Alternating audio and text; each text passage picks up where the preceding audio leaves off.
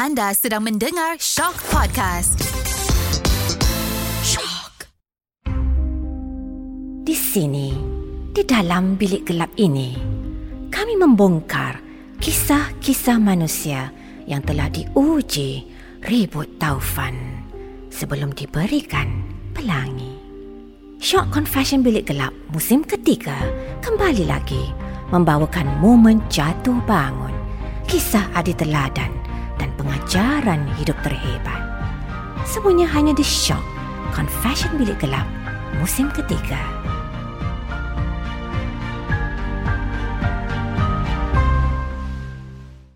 Bertemu kita lagi dalam podcast Confession Bilik Gelap musim ketiga. Bersama saya, Rosie Haslinda Nasir menemani anda. Istimewa hari ini, saya berkesempatan menemu bual seseorang yang sangat terkenal dalam industri seni muzik kita. Tidak lain dan tidak bukan, Datuk Sarifah Ifa Razia binti Mustafa atau dikenali juga sebagai Miss Diva Ifa Razia. Jadi, terima kasih Ifa kerana sudah datang ke studio. Oh, sama-sama Rosie kerana sudi menjemput saya. Sebagai mukadimah Ifa, boleh saya minta Ifa ceritakan sejarah hidup Ifa semasa kecil? Saya dilahirkan pada 22 September 1975. Dah masuk 47 tahun. Oh. Alhamdulillah. Alhamdulillah. Daripada kecil saya dilahirkan di Kedah. Mhm. Okey di kampung mak saya di Feda Guat Napai, Jitra Kedah dan saya dibesarkan di Kuala Lumpur. So bapa saya ni seorang peniaga. So dia berhijrah daripada Kelantan, duduk ke Kuala Lumpur, start umur saya 5 tahun sampailah dia menghembuskan nafas yang terakhir. Mhm. Sampailah sekarang ni saya masih tinggal di Kuala Lumpur. Saya pernah terbaca Ifa katanya masa kecil-kecil dulu nak jadi peguam. Ya, Ah. ada tiga tiga cita-cita. Oh ya, lagi duanya apanya? Okey, kalau kita pergi sekolah kan dia ada cita-cita ada tiga. Ha. Nombor satu saya akan letakkan peguam. Nombor dua saya akan letakkan ahli sukan. Nombor tiga saya akan letakkan penyanyi. Saya Ha. rasa dalam sekolah saya tu hanya saya seorang saja murid yang letak あ! Kategori penyanyi. Murid lain tak ada.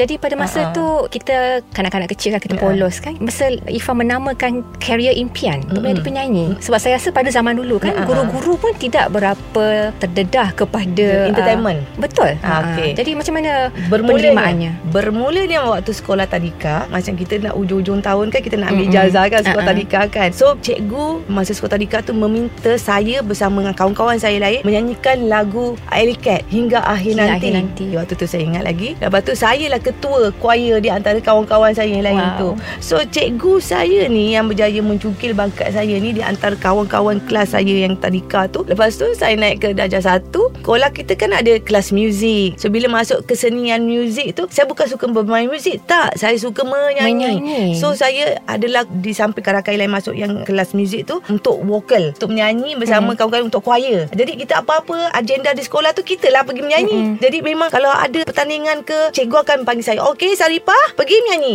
Wakil sekolah. Masuk nasyid pun Saripah Pergi wakil. Jadi saya je yang mewakili Sekolah tu. Ha. Ada darah penyanyi ke dalam susu galuh keturunan Ifa? Tak ada. Memang Itu yang saya semula pelik. jadinya? Memang semula Sebelah bapak pun tak Sebelah mak pun tak. Sebenarnya bakat saya ni Bapak saya yang dapat tahu. Dia tengok Eh anak saya aku suka berangan. Mm-mm. Dia tengok saya anak sulung pula Mm-mm. Suka menyanyi Suka pozi-pozi Cakap sorang-sorang Kat depan cermin. Dan bapak saya perhatikan saya perangai saya Apa kena anak aku ni kan Ingat ke kesasau ke apa kan Rupa-rupa dia dia tahu Sebab saya suka menyanyi Masa tu kita gunakan radio Masa tu kan TV tu Masa zaman saya Mungkin masa tu Macam putih lagi Belum Mm-mm. masuk Mm. Ada warna lagi Masa tu kat rumah saya Saya ingat Belum ada TV lagi kot Hanya Mm-mm. radio Mm-mm. Jadi sebila kita dengarkan radio RTM Mm. Masa zaman-zaman dulu Mm. Jadi saya menyanyi Bila bapak saya tengok Eh anak aku ni sebenarnya boleh menyanyi kan Mm. Saya ingat lagi Masa saya yang kelima tahun Bapak saya hadiahkan saya Sebuah radio Yang boleh kita record Ada tape okey. Masuk tape kat situ. Saya kata eh Kenapa bapak saya hadiahkan saya radio ni kan? Ah, Mak saya marah Kenapa bagi je lagi menyanyi? Mak saya tak suka saya menyanyi. Mhm. So bila bapak saya bagi saya radio tu Lagilah suka saya menyanyi. Mhm. Practice kita ambil tape kosong Nanti kita record dekat radio tu. And then masa dulu kan Kita tak tahu budak kecil ke Mana nak tahu beli kaset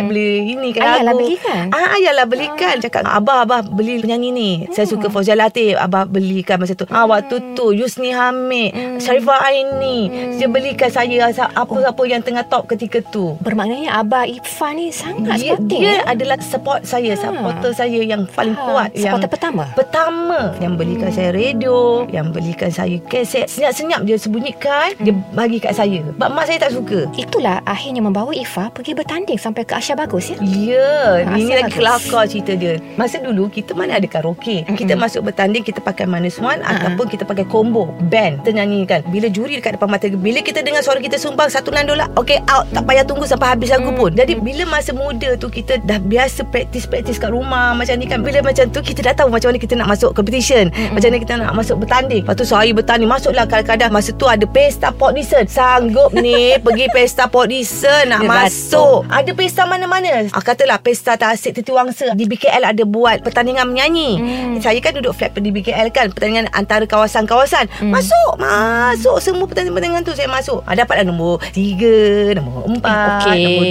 2. Wakil-wakil flat kan. Ah, pergi Hmm. masuk. Itu yang saya kutip-kutip pengalaman tu Hmm. untuk saya masuk peringkat ke Asia Bagus Asia tu. Bagus. Dalam surat khabar masa tu dia kata pergi dekat studio Panca Delima dekat Ulu Kelang. Masa tu saya pergi nyanyi lagu Happy Score Endang. Saya ingat lagi. Saya pergi kat sana pakai baju semula cantik-cantik kau beratur kau panjang-panjang panas Hmm. nak audition Hmm. kan ramai pula tu ada artis-artis yang memang dah famous masa tu saya Hmm. tengok Umi Aida Zainal Zainuddin waktu tu pun pergi alamak aku ni siapa belum jadi artis lagi waktu tu tau Uh-uh. uh, okay, saya pun pergilah nyanyi depan ada juri dia orang Jepun orang Singapura Mm-mm. orang Malaysia wakil lah saya tak tahu apa saya ingat macam competition biasa-biasa je saya ni ikut-ikut kawan aja Mm-mm. saya pergi sebenarnya pergi teman kawan tapi alang-alang dah pergi tu alah masuk sekali Mm. lah uji bakat lah kan Mm-mm. mana tahu ada rezeki kan Mm-mm. kita fikir macam tu je budak-budak Mm-mm. masa tu umur saya PMM. nak SPM Ah. So saya pun pergilah nyanyi lagu Hetisco Endang waktu tu lagu Hetisco Endang kan tengah meletup kan Hmm. waktu zaman-zaman Ah, tu.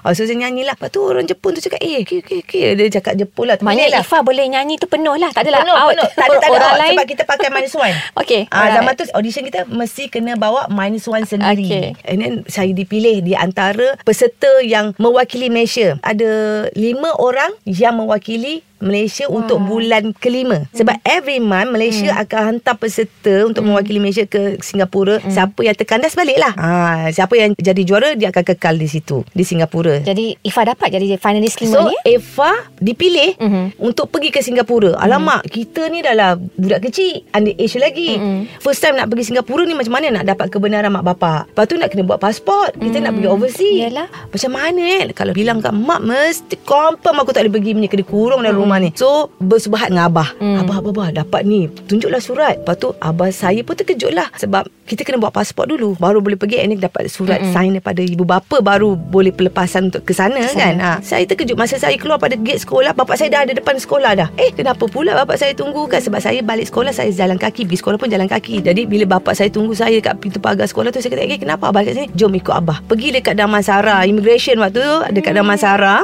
ni pergi immigration nak buat apa nak buat pasport tak nak pergi Oh. Betul ke abah ni? Saya main menangis. Betul ke? Betul. Abah pun buat pasport. Ha, lepas tu pasport pergi Singapura. Saya ingat warna biru lagi. Bukan international. Hanya ke Singapura sahaja. Warna biru. So, bapak saya pun buat. Siap. Dalam masa 2 jam tak sampai dah siap dah. Pasport saya. So, pasport tu buat photo stand. Submit dekat agensi. Mana saya dah ready lah nak ke sana bila-bila nak berangkat. Mm-mm. So, mereka belikan tiket flight saya. MAS. Masa tu kat Subang Airport lagi. Saya kata, eh, first time nak pergi negara orang. First time berjauhan dengan family. Ya. Lepas tu pergi seorang-seorang Lepas tu Mm. naik flight pula pertama kali. Kali. Itu adalah pengalaman yang tak pernah saya rasa lah. Then bapak saya pun balik macam mana Nak cakap dengan bini dia. Macam mana aku cakap dengan mak kau ni. Bapak saya cakap Bapak saya pun plan dengan saya. Okay macam ni Pa. Kata mu ada ni Camping Camping di sekolah. Pergi daki bukit ke Pergi masuk camping-camping Dengan kawan-kawan Tapi anjuran sekolah. Mm-mm. So saya pun buat macam tu. Bapak saya pun macam ni drama juga. Ah, Lepas tu mak saya pun percayalah Pergi berapa hari? Tiga hari je mak. Hmm. ah, Saya pun dengar alasan Dalam masa tiga hari tu dah balik Sampai Malaysia lah kan. Uh-uh. Kita pergi Singapura kan. Sebab alah takkan mungkin lah Saya menang kan Pergi-pergi saja. Hmm. Mesti dah balik cepat ni. Ni Hmm. Mesti awal-awal dah kena tersingkir dah ni. Lepas tu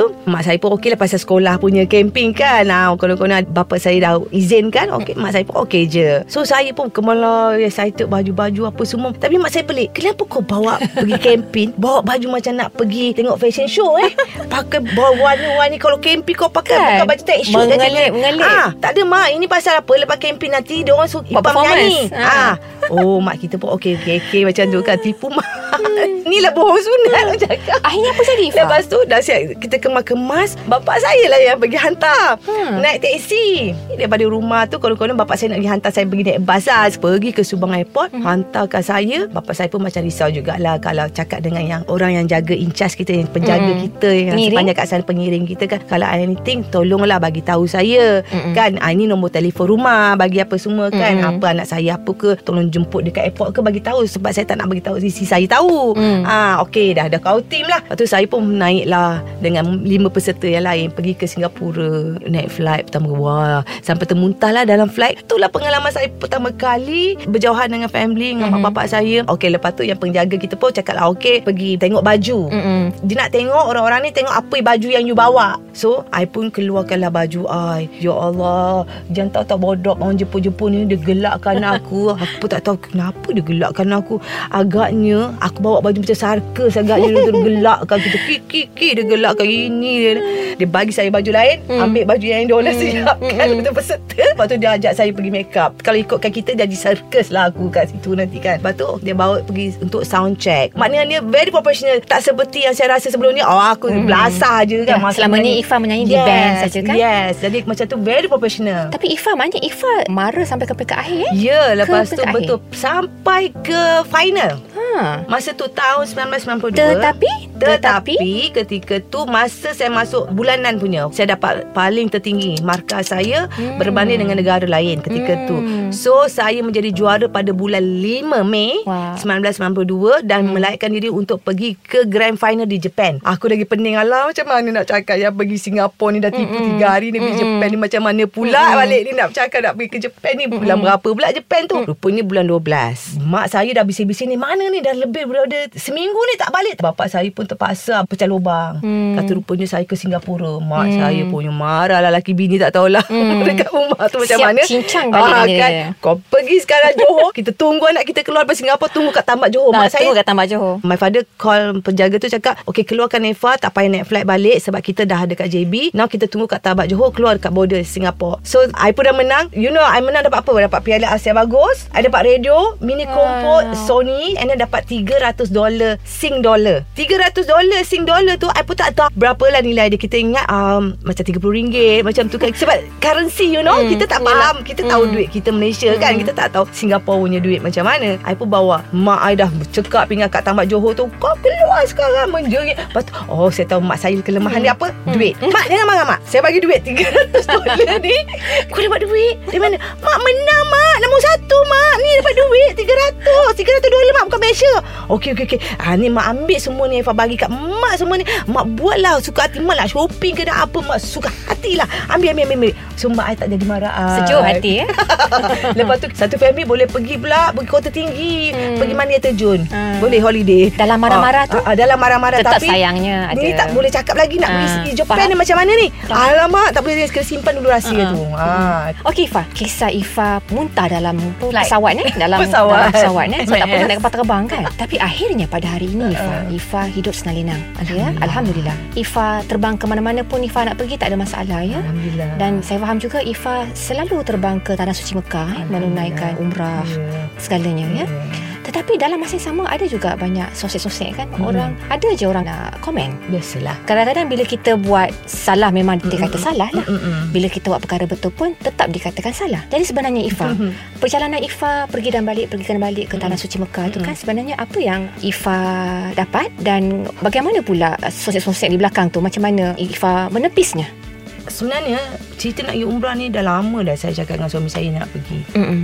Okey kisah sebenarnya first time pergi umrah ni eh. Saya cakap dengan suami saya bukannya kita tak boleh nak pergi umrah. Duit saya sure ada. Duit saya berlakon ada. Tapi setiap kali saya nak pergi umrah, saya dah buat visa, dah ambil gambar, dah pergi cucuk semua. Selalunya tak jadi. Tiga kali ya tak jadi. Ada je, ada je halangan. Lepas tu saya terfikir kenapa eh Allah tak nak jemput aku eh. Sedangkan aku dah get ready dah nak pergi umrah. Tapi kenapa Allah tak nak jemput? Rupanya Allah tak nak duit duit yang saya pergi buat umrah tu dengan menggunakan duit saya menyanyi, duit saya berlakon dia tak nak. Dia tak nak duit tu. You know kenapa I boleh pergi tiga tahun berturut-turut ni? Allah jemput saya sebab duit keberkatan tu I pergi tu membawa duit I menjual solid molid my product. Bukan duit I hasil I menyanyi, bukan hasil I lakon, faham. semua tu tak. Yang entertainment pun tak ada. Allah tak terima. Ikutkan I mampu je pergi haji pun I boleh tapi Allah tak terima duit tu. Ada je halangannya Tapi Allah jemput I Dengan sepantas kilat. Apabila Bila I berniaga Dekat Singapura I bawa balik Duit. I ingat I dapat Masa tu dekat 50 ribu dolar Sing dollar. I dapat cash money kat tangan I. I cakap dengan my husband Papa Ni duit ni banyak ni kalau kita tukar convert Malaysia ni dah berapa banyak ni. Nak pergi mana eh kita eh? Nak pergi holiday tak? Bawa anak-anak ni semua kan. Padahal kita orang bawa balik je masa tu holiday pergi London, pergi Paris, saya bawa balik daripada pergi Dubai, dah bawa anak-anak berjalan apa semua dah. Hmm, saya rasa cukup lah kot kita pergi holiday this year eh. Kita pergi umrah nak selama ni I ajak suami I suami I kata dia tak ready tapi I yang ready hmm. tapi bila kali ni I ajak dia okay dia ready jom hmm. pap I telefon my friend I cakap okay next week ada slot tak I nak pergi umrah pap dapat I buat visa lulus hmm. eh booking online I nak ambil business class Ada. Masa tu pertama kali kita pergi Tiga orang eh. Suami saya Saya dan anak. So adik ni memang beria-ria nak pergi. Tanya adik kenapa nak pergi? Adik nak jumpa dengan Rasulullah. So I pun Bawa lah anak I. Tiga orang berangkat Pergi buat umrah Buat pertama kalinya. So dalam hati I pun I takut juga. Buat pertama kali Aku jejak je Dekat Jeddah. Tu Kaki aku masuk dalam bumi Arab tu macam mana lah Aku ni banyak dosa kita banyak dengar kisah-kisah Banyak begitu, ya? yes yes Ah. yes. So pertama kali ni Saya sampai ke Jeddah. Okay daripada Jeddah tu Kita pergi ke Madinah Buat pertama kali ni Eh lancar je Lepas tu saya duduk Saya berfikir lama Masa saya masuk raudah Buat pertama kali. Saya duduk Saya bersujud Saya menangis Saya memandang Saya menyebut Nama Rasulullah SAW Memanggil dengan penuh kasih sayang Yang saya rindukan dia. Saya cakap Kenapa? Ya Rasulullah Baru hari ni aku dapat Sampai di sini Di raudahmu.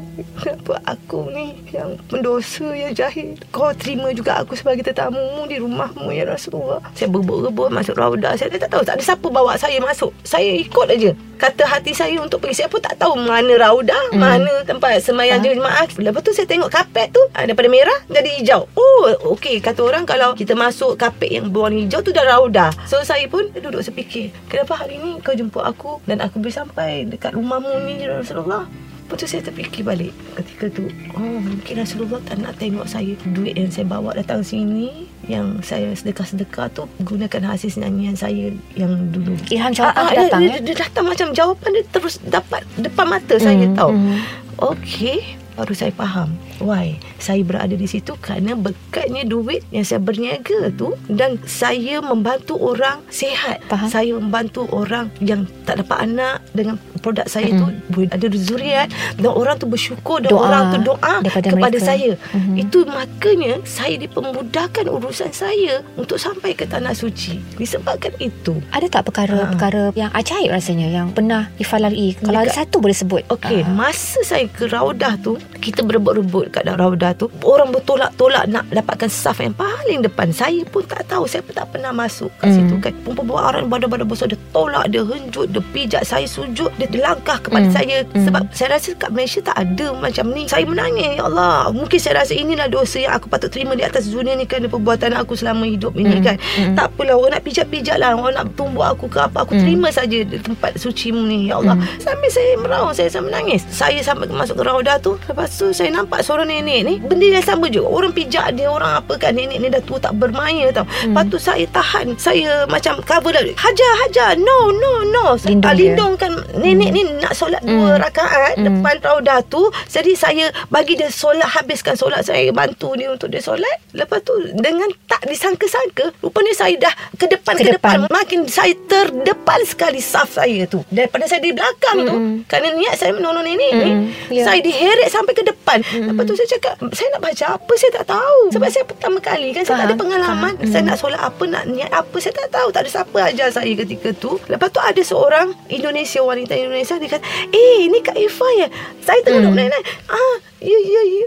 Hmm. Oh Kak Eva jangan nangis. Mana kenal Kak Eva Saya tengok di Instagram Kak Eva Hmm. Saya peminat Kak Eva Ah. Rupanya Dia ni memang mutawif Orang Indonesia yang menetap Oh. dekat Madinah. Okey. Okey dia membawa jemaah Macam private lah. Kak Eva tahu baca Saya tak tahu Saya tak tahu. Tak ada orang ajar saya Saya jahil Saya cakap kan?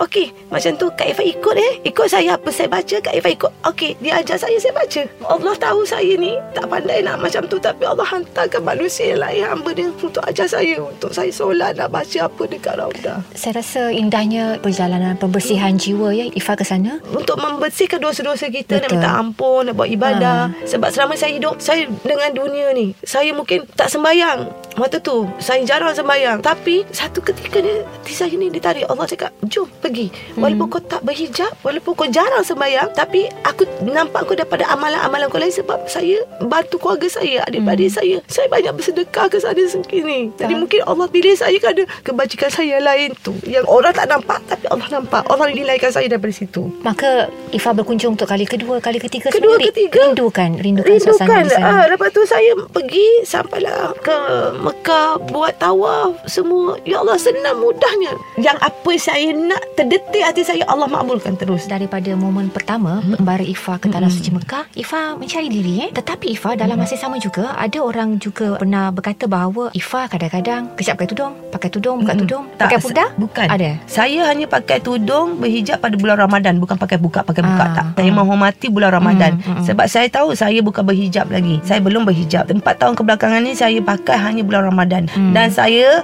Akan habiskan syawal tu Mm-mm. Baru saya buka Mm-mm. Adakah Ah. Ifah merasakan Kalau satu hari nanti ya Katakanlah Ifah mengubah Penampilan ah, Penampilan Mm-mm. ke hijab Adakah itu jadi satu kekangan Sebab Ifah masih aktif Dalam persembahan dangdut Macam mana tu Ah Ifah? itu sebabnya bila suami saya cakap dengan dia, you fikir masak-masak, kalau you nak pakai tudung berhijab, you tak boleh menyanyi lagi tau. Suami saya tak izinkan saya menyanyi. Kerana bukan kau punya rambut saja aurat, kau punya suara pun dia, aurat. bukan, dia tidak selari eh Lagi kau Faham. menyanyi dangdut Kau nak gelik-gelik Mm-mm. Kau puaskan dulu. Kalau you betul-betul nak berhijab You betul-betul cuci tangan kaki. Bersihkan semua. Bukan Bersedia. pakai hijab Dada nampak Pinggul nampak Sorry to say Pakai ketat-ketat Masih nampak bentuk badan Itu bukan berhijab nama Itu berbungkus Suami saya cakap. Nak pakai You pakai betul-betul. Cara yang sempurna Di mata Allah Bukan di mata manusia. Pesanan pada suami saya. That's why I cakap I'm not ready Untuk sempurna. Bila sempurna ni I kena betul-betul. Bukan pakai Sorry to say Bukan pakai turban Nampak leher Itu bukan sempurna Latihkan diri saya Dengan Di bulan Ramadan. Tengok Hati saya macam mana. Bila penghujung syawal Saya nak buka Saya nangis tau. Sayangnya. Tapi bila melihat balik kehidupan sekarang versus kehidupan jalan flat berkeliling, adakah Ifah melihatnya sebagai satu keberkatan? Hmm. Macam saya eh, Hari-hari saya lalu rumah saya Rumah lama flat tu. Sebab saya sekarang tinggal di setapak Saya akan melalui Menyusuri jalan Bekas tapak flat berkeliling. Saya mesti takkan lepaskan pandangan saya. Saya akan pandang Walaupun benda tu dah tak ada Saya membayangkan Rumah saya dekat situ lagi. Saya cakap Alangkah baiknya Kalau rumah masih lagi kat sini. Walaupun saya dah, dah beli rumah lain Saya masih nak duduk rumah ni juga Kerana ini adalah kenangan yang sangat Best moment saya dalam hidup saya Bermulanya Ifah Raza ni Di sini Hmm. kalau katakanlah ada pembangunan baru Kata dia nak buat kondo ke apa Saya akan beli kat sini juga Properties Tempat jatuh lagi dia kenal. Property saya Saya akan cakap dengan suami saya Kalau ada ada pembangunan yang baru kat sini Di tapak kawasan rumah I lama I akan buy one I akan beli penthouse ke apa Sebab dulu pun I duduk penthouse juga Tingkat 16 Tingkat 16. Tapi rumah flat lah Atas sekali tempat jatuh bangun, Yes. tempat menangis, Yes tempat, Semua ada di situ tempat bermula kecewa, yes, tempat semua. berjaya. Bapa I meninggal pun di situ Apa semua Situlah semua Hmm. My husband cakap Jom kita beli rumah banglo Luar pada KL Kita dapat tanah yang besar Rumah yang besar Dengan amount yang sama Tapi kita dapat More bigger Than now Tak nak I tak boleh. I tak boleh keluar KL I cakap. Sebab my husband Dia bukan orang KL Dia orang Ipoh. Tapi sini kahwin dengan I Kita duduk KL apa semua kan. Ah, Mak mentua semua Adik-beradik semua Datang duduk KL dah Tak duduk kat Ipoh lagi dah. Hmm. I cakap tak boleh I tak boleh keluar pada KL Sebab ini adalah nyawa I. I kalau boleh Nak duduk dalam KLCC I kalau rumah Tak nampak KLCC You jangan harap nak suruh I beli rumah tu Ataupun duduk Jauh daripada KLCC So make sure I punya Kiblat I Kalau di Malaysia ni Kena nampak KLCC Perhubungan Ifah dengan seorang pendakwa yang terkenal ni ya. Perhubungan itu berwarna-warni juga ya. Kerana perhubungan yang tegang tu sebenarnya baru-baru ini kelihatannya seperti dah kendur. Kalian berdua dah berdamai. Tapi selepas peristiwa damai itu Mhm. macam orang cakap lah banyak lagi cerita-cerita yang tak habis lagi eh. Jadi sementelahan kita dapat jemput Mhm. uh, Ifah ke Mhm. studio Confession Bilik Gelap ni Mhm. boleh tak Ifah mencernihkan kisah sebenarnya apa yang telah terjadi dari POV sendiri? Mm-hmm. Inilah isu yang pergi umrah ni berkaitan lah. Mm-hmm. Masa tu saya buat live dekat IG saya. So ada orang cakap, ha, bila nak bertudung? Soalan-soalan macam ni. Netizen-netizen yang masuk kan masa saya buat live. Aku nak bertudung ke tak bertudung ke dosa pahala aku semua Allah yang tentukan. Sekurang-kurangnya walaupun aku ni hina ke mata kau belum tentu aku hina di mata pandangan Allah kan. Dan kau belum tentu lagi bagus di pandangan Allah. Mm-hmm. Seperti aku. Sekurang-kurangnya aku ni walaupun aku tak berhijab tiga kali aku pergi umrah aku dijemput tau Allah jemput aku tau kau ingat walaupun kau ada duit duit banyak sekalipun kau ada kemampuan kalau tidak dijemput dengan Allah Subhanahu taala sebagai tetamu dia kau tak akan dapat pergi juga. Macam-macam halangan dapat. Seperti yang saya cerita tadi awak kan. Hmm. walaupun ada duit tak boleh pergi. Sebab apa? Ada sebab dan asbab dia kenapa Allah tak jemput kita. Tapi bila Allah Subhanahu taala berkehendakkan sekelip mata kita akan sampai depan Kaabah. Itu semua atas kehendak Allah Subhanahu taala. Itu yang saya cakap masa hmm. live saya. Apabila saya dah habis end live orang-orang yang netizen yang tidak bertanggungjawab ni yang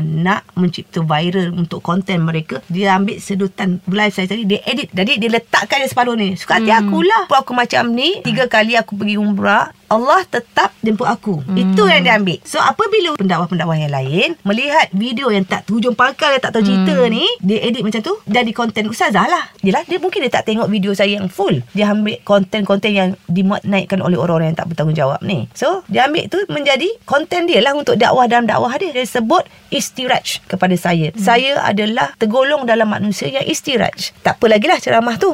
Saya baca. Tiba-tiba kau nak menyalahkan aku ni istiraj. Wartawan-wartawan banyak interview saya apa semua. Saya cakap macam ni. Setahu saya yang jahil ni, tiga kali pergi umrah ni, dan masih jahil lagi sampai sekarang. Istiraj tu adalah orang yang lupakan Allah. Yang tidak pernah bersyukur dengan apa yang Allah bagi. Yang tidak pernah menyebut nama Allah. Ketat mulut dia. Itu orang istiraj. Allah bagi dia macam-macam tapi dia tak pernah berterima kasih. Dia buat benda yang haram banyak tidak membuat benda yang apa yang Allah bagi tu untuk kebaikan untuk sedekah ke apa. Dia tidak solat. Macam saya saya solat. Walaupun saya tak bijak saya solat. Di mana letak ni istirahat saya tu? Saya masih lagi bersedekah yang mana yang saya tak tunjuk ke orang. Sebab ustaz saya bilang dengan saya kalau nak kita nak buat kebaikan jangan ditunjuk. Bila kau dah tunjuk kat media sosial maknanya tu benda tu konten kau bukan kau buat kerana Allah. Engkau jangan campurkan aduk hiburan dengan pendakwa kau. Hiburan ni pergi kat celah mana pun dia tetap haram. Baik lelaki baik perempuan kau pakai tudung ke? Kau tak pakai tudung ke? Nama kau masuk dalam dunia hiburan adalah haram. Itu yang sejahil yang saya yang saya tahu sebab saya seingat saya yang saya baca ataupun saya pernah dengar ceramah daripada Ustaz Azhar saya sebelum ni. Kata ni Rasulullah SAW tak pernah menegur umat ni walaupun umat tu berzina ke, hina ke di depan halayak orang. Dia tidak pernah mengaibkan umat dia di hadapan orang lain. Dan dia tidak pernah menghasut umat-umat dia yang lain ni untuk membenci umat dia seorang hambanya. Itu sifat Rasulullah. Kalau kau ni betul-betul kau ikut sifat Rasulullah kau seorang pendakwah, kau tak akan buat aku macam ni. Kau tidak akan menghasut satu dunia ni untuk membenci aku. Dengan cara kau berdakwah. Jadi sebenarnya ha. apa yang berlaku masa momen pertemuan yang pertemuan tidak dirancang? Tu, saya pergi dekat satu meeting. Saya ada buat meeting dengan company ni untuk bersama-sama dengan saya di star vendor saya. So saya pergi pitching untuk this product. So bila saya pergi buat pitching dan saya tak tahu yang dia ada kat situ saya tak tahu. And then bila pengasas produk ni kata Kak Eva ada seseorang nak jumpa dengan Kak Eva tapi dia minta saya minta izin Kak Eva boleh tak dia nak berjumpa dengan Kak Eva sekejap? Okey boleh tak kisah. Lepas tu dia pun masuk. Ustazah dia buat apa kat sini? Ayat yang pertama terkeluar pada mulut saya. Saya pandang dia. Dia pandang saya. Dia terus meluru kat saya. Dia peluk saya. Dia cium. Dia minta maaf dengan saya. Kak Ifah. Saya minat Kak Ifah sebenarnya. Saya sayang dengan Kak Ifah. Saya minta pada Puan Ena kalau saya dapat jumpa Kak Ifah. Saya nak peluk Kak Ifah. Saya nak cium Kak Ifah. Saya nak minta maaf dengan Kak Ifah. So apabila dia macam tu. Dia peluk saya dengan erat. Saya rasa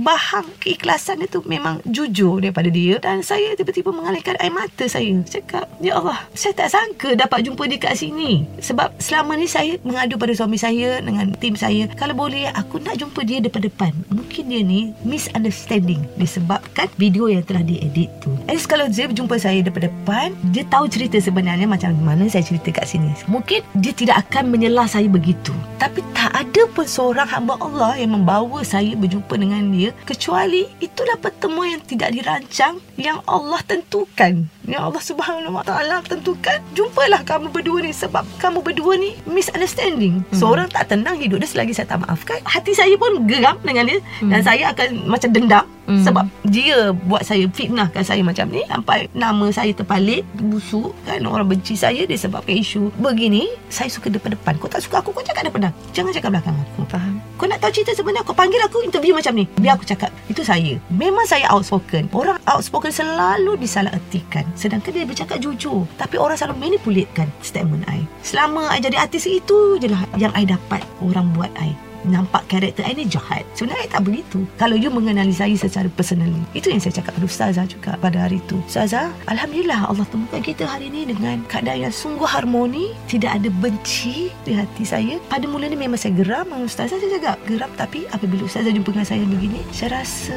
saya mula sayang pada Ustazah. Saya hormat balik pada Ustazah. Dulu saya tak hormat dah. Hilang hormat saya sebab Ustazah cakap saya macam tu. Hilang hormat saya pada Ustazah. Walaupun Ustazah ni muda pada saya. Dengan rendah hati jumpa saya macam ni. Saya rasa hormat saya kepada ustazah tu makin meninggi. Sebenarnya ini yang kita nak dalam kehidupan kita. Kasih sayang saling percaya mempercaya. Jangan mempercayai fitnah berjumpa bersemuka berkomunikasi. Itu sebenarnya. Dan ustazah faham. Dan ustazah pun mengakui kesilapan dia. Saya faham dia manusia saya pun manusia. Kita hari-hari buat dosa kita hari-hari buat silap. So saya cakap tak apa ustazah. Ustazah minta maaf dengan saya. Saya maafkan. So tak payahlah kita jumpa kat pada masyarakat. Kita terus jumpa kat pintu syurga je. Dan dia pun Masya Allah Kak Ifah Saya sayang Kak Ifah. Saya minat Kak Ifah daripada kecil. Saya tengok Kak Ifah berlakon. Ya Kak Ustazah Betul Kak Ifah Saya peminat Kak Ifah Sebenarnya dia cakap macam tu. Saya nak minta maaf Bukan saja pada Kak Ifah Tapi pada suami Kak Ifah juga. Kerana benda ni Mungkin suami Kak Ifah pun rasa Kecewa hati saya selama sebulan tak tenang. Kak Ifah selagi saya tak jumpa dengan Kak Ifah, mohon maaf pada Kak Ifah. Dekat baguslah. Ustazah ada niat yang begitu. Alangkah indahnya kalau semua orang ada hati yang niat seperti Ustazah ni. So, dia pegang tangan saya erat. Dia doakan saya. Saya pun terima doa dia. Amin. Saya mengaminkan. Itu je. Ustazah datang dengan cara yang baik. Berjumpa dengan saya. Dan saya menyambut dia dengan penuh keikhlasan. Dengan tangisan yang sebab. Bukan saya saja. Saya menangis. Suami saya menangis. Semua yang berada dalam bilik itu. Kalau tengok video saya semua menangis dan saya tengok waktu pagi subuh tu dia punya sesi penceramahan dia dia ada cakap dia berjumpa dengan saya dan orang cakap dia penunggang agama lah menuduh fitnah dia lah. Support saya dah kerana berkawan perempuan yang macam saya ni yang neraka macam saya ni dia tak sesuai untuk bergaul dengan saya. Macam-macam lah netizen hentam dia. Kenapa nak salahkan ustazah? Sedangkan ustazah tu niat dia baik. Jumpa dengan saya dan saya pun sendiri pada mula memang saya marah pada ustazah. Tapi akhirnya bila saya fikir balik sebenarnya ustazah ni tak salah. Kalau saya berada di tempat ustazah pun mungkin saya akan buat benda yang sama. Sebab saya ambil video yang telah diedit hmm. yang macam tu. Dan ustazah pun cakap dengan saya? Sebenarnya Kak Eva saya bersalah pada Kak Eva ni sebab apa? Saya dah tonton full video. Dia dah tonton full video saya hmm. masa live tu baru dia rasa bersalah. Sebab dia ambil konten saya yang separuh hmm. tu. Ha, itu yang dikata yang membuatkan dia nak berjumpa dan minta maaf dengan saya. Bukan saya berbangga cakap dengan press atau blogger apa semua. Kadang-kadang saya geram dengan netizen ni. Bila saya tersingkir dalam pertandingan menyanyi satu program TV stesen TV baru-baru ni. Oh dia memang menunggu bila saya nak disingkirkan memang satu Malaysia nak tepuk tangan untuk saya. Saya senang ada. Saya dah industri ni dah 27 tahun. Jatuh bangun sakit kena sepak terajang dalam industri ni permainan game ni saya dah tahu sangat dah tak heran saya pun. Dan Allah dah sediakan satu tempat yang lebih bagus daripada apa yang saya ada di pentas itu sebenarnya. Allah dah siapkan saya dah. Dah atau tinggal tunggu saya nak melaksanakan hari-hari yang saya perlu dapat benda tu. Allah dah plan cantik untuk saya dah. Dan saya harus melaluinya. Dan maybe rezeki saya bukan di sini tetapi Allah dah aturkan rezeki saya lebih besar lebih bagus di luar sana. Sebab pada Allah benda ni tak sampai sebesar zarah pun pada dia untuk saya nothing. Apa yang saya berlaku di atas pentas tu nothing sebenarnya. Tak ada apa pun. Tak ada impact pun pada saya. Yang lebih mengimpakkan saya lebih besar ganjarannya adalah selepas itu yang orang tak nampak saya dah nampak dah. Allah dah atur kat saya. Cuma saya nak tunjuk lah. Okey hari ni aku dapat ni. Esok aku dapat tu. Esok ni. Jadi saya kata okey dibuang tak apa. Sebab saya tahu dah game dah sini internet nama perhiburan you rasa benda ni serius ke? Benda ni tak serius? Dia bukan politik ke? Dia bukan isu negara. For me I dah lalui benda ni. I cakap ah okey dia. Tak ada apa. Orang tanya sedih tak? Kak Eva tersingkir. La ilaha illallah.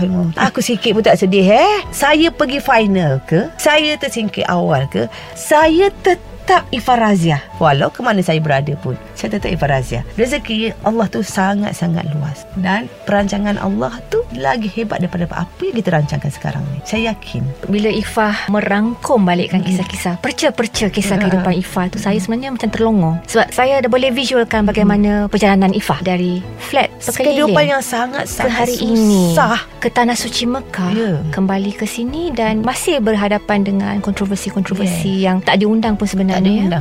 Cuma untuk program TV itu saya dibayar untuk mencetuskan viral. So, saya harap orang tahu benda tu dah diplan dan saya diberi tugasan untuk mencetuskan dan memviralkan untuk orang kenal. Apabila program tu dah dikenali, barulah dia buang saya. Sebenarnya lepas je penyikiran saya tu sebenarnya Allah nak bagi saya ni, saya dapat tiga award. Saya tak perlu tunggu award tu pun. Ruang lingkup Ifah sebenarnya tidak kecil ya. Ya, Kalau banyak beranggapan bahawa ruang lingkup Datuk Sarifah Razia binti Mustafa hanya terhad kepada lingkup-lingkup dangdut, anda salah. Sebenarnya ruang lingkup itu lebih besar. Ya. Dan uh, berkongsi rezeki juga ya daripada Ya, berkongsi. perniagaan itu Perniagaan. sebagai suri niaga berjaya. Terima kasih banyak-banyak Datuk Sarifah kerana sudi berkongsi kisah-kisah yang saya rasa sangat membuka mata, sangat membuka minda. Kerana saya rasa Ifa adalah orang yang jujur, jernih. Terima kasih banyak-banyak. Saya mendoakan semoga perniagaan Ifa terus memacu kejayaan yang lebih besar, terus terbang lebih tinggi. Kepada semua pendengar Confession Bilik Gelap, kita ucapkan selamat tinggal dahulu kepada Ifa dan semoga kita akan berjumpa lagi pada episod akan datang.